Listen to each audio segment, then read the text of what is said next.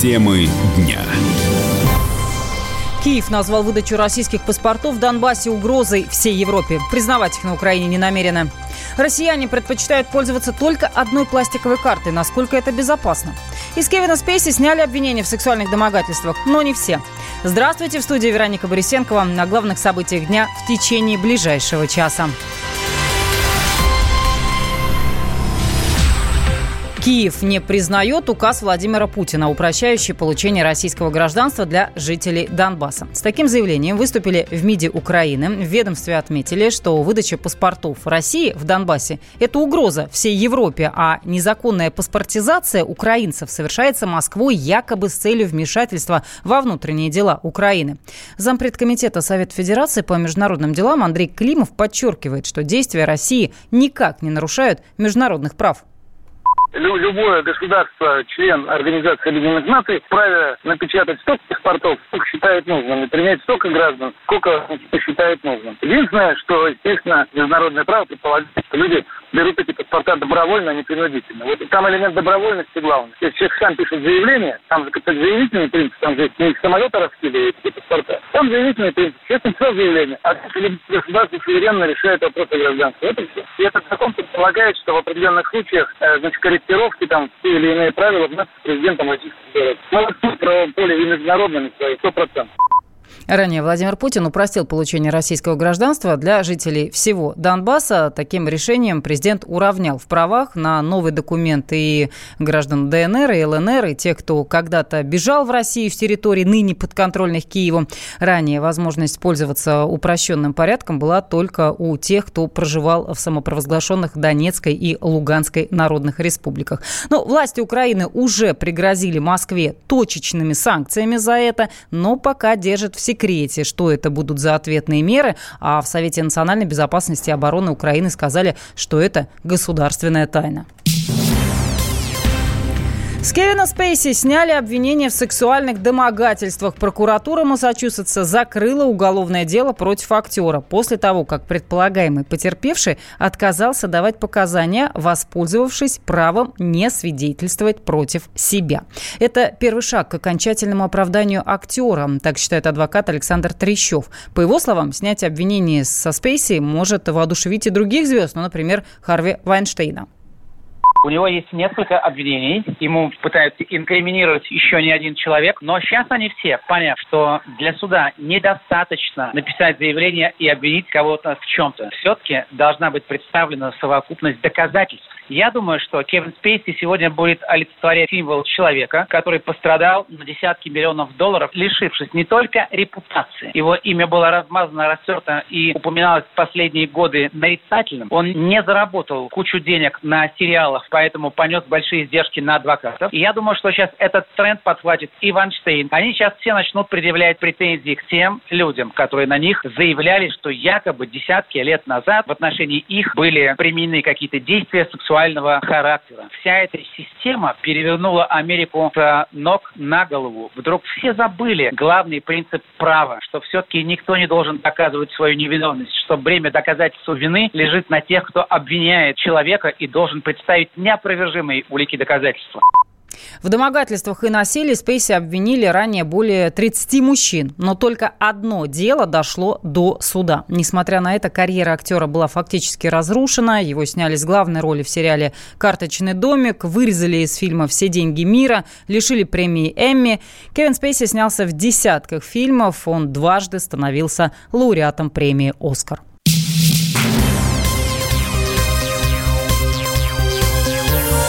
Темы дня. Жестокий маньяк появился в Архангельске. Такие слухи поползли по городу месяц назад, когда возле заброшенной стройки нашли тело 17-летней девушки, студентки одного из местных колледжей. Ее задушили, но перед смертью изуродовали лицо осколками стекла. Почти месяц полиция искала маньяка, но выяснилось, что на самом деле все гораздо страшнее. Дмитрий Делинский выяснил подробности. Три закадычные школьные подруги, Вика и две Кати, были самыми популярными девчонками в классе. За ними постоянно ухлёстывали мальчишки, поэтому в школе они всегда держались втроем. Вот только, по словам одноклассниц, обе Кати отличались буйным характером Катя Глухова, я с ней особо не общалась. Но в школе она вела себя агрессивно. С Катей Пономаревой знакома с детства. Когда наедине с ней, она тихая, спокойная, но на людях любит повыпендриваться.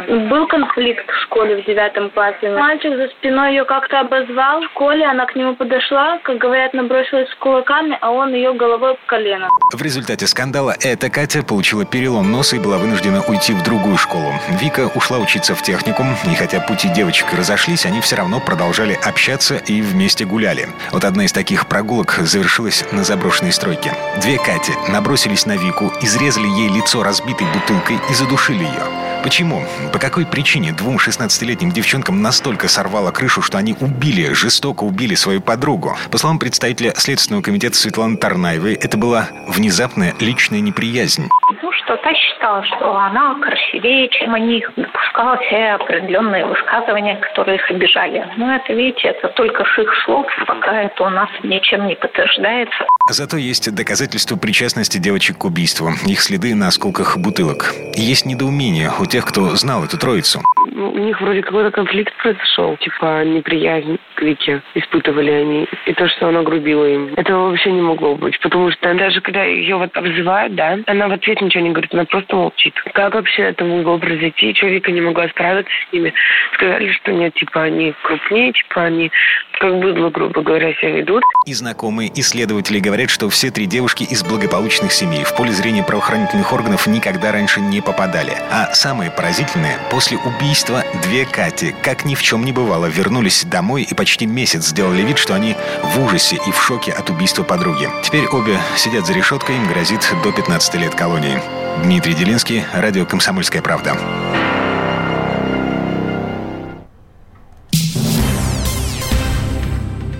Россияне предпочитают расплачиваться одной банковской картой. Об этом свидетельствуют данные холдинга «Рамир». 58% держателей банковских карт не собираются оформлять другие. Семь лет назад большинство опрошенных говорили, что они пользуются двумя-тремя картами. Кроме того, 12% респондентов сообщили, что рассчитываются наличными. Независимый финансовый советник Наталья Смирнова считает, что большинству россиян нет смысла заводить новые счета. Если, ну, условно, это банк системной значимости, если к этому банку привязана вся остальная финансовая инфраструктура семьи, ну, то есть там брокерские счета, паевые инвестиционные фонды, негосударственные пенсионные фонды и так далее, и так далее, если там удобный интерфейс в плане онлайн-банкинга, если там нормальные, хорошие тарифы, то заводить еще одну карту чисто под какую-то одну-две там виды транзакций, которые, естественно, будут бесплатной. Но вопрос целесообразно ли, потому что если там под конкретный кэшбэк отдельную кредитную карту брать или там отдельно какие-то суммы пытаться брать доходную карту с процентом на остаток, нужно высчитывать, а сколько там нужно держать балансы, а сколько нужно там поддерживать остаток, а как долго, как много придется там тратить, чтобы эта стоимость этой карты отбилась, и все равно нужно будет туда перекладывать определенную сумму денег с основной карты. И есть риск, что семьи такое пытаются пробовать, потом понимают, что они сбиваются, что это тяжело, и что там, ну, условные там 500 или там 300 рублей в месяц дополнительные с такой головной болью оно того не стоит. Тем временем в первом квартале этого года доля безналичных расчетов достигла почти половины от общих расходов граждан. В России в прошлом году 17% э, граждан оплачивали покупки только наличными.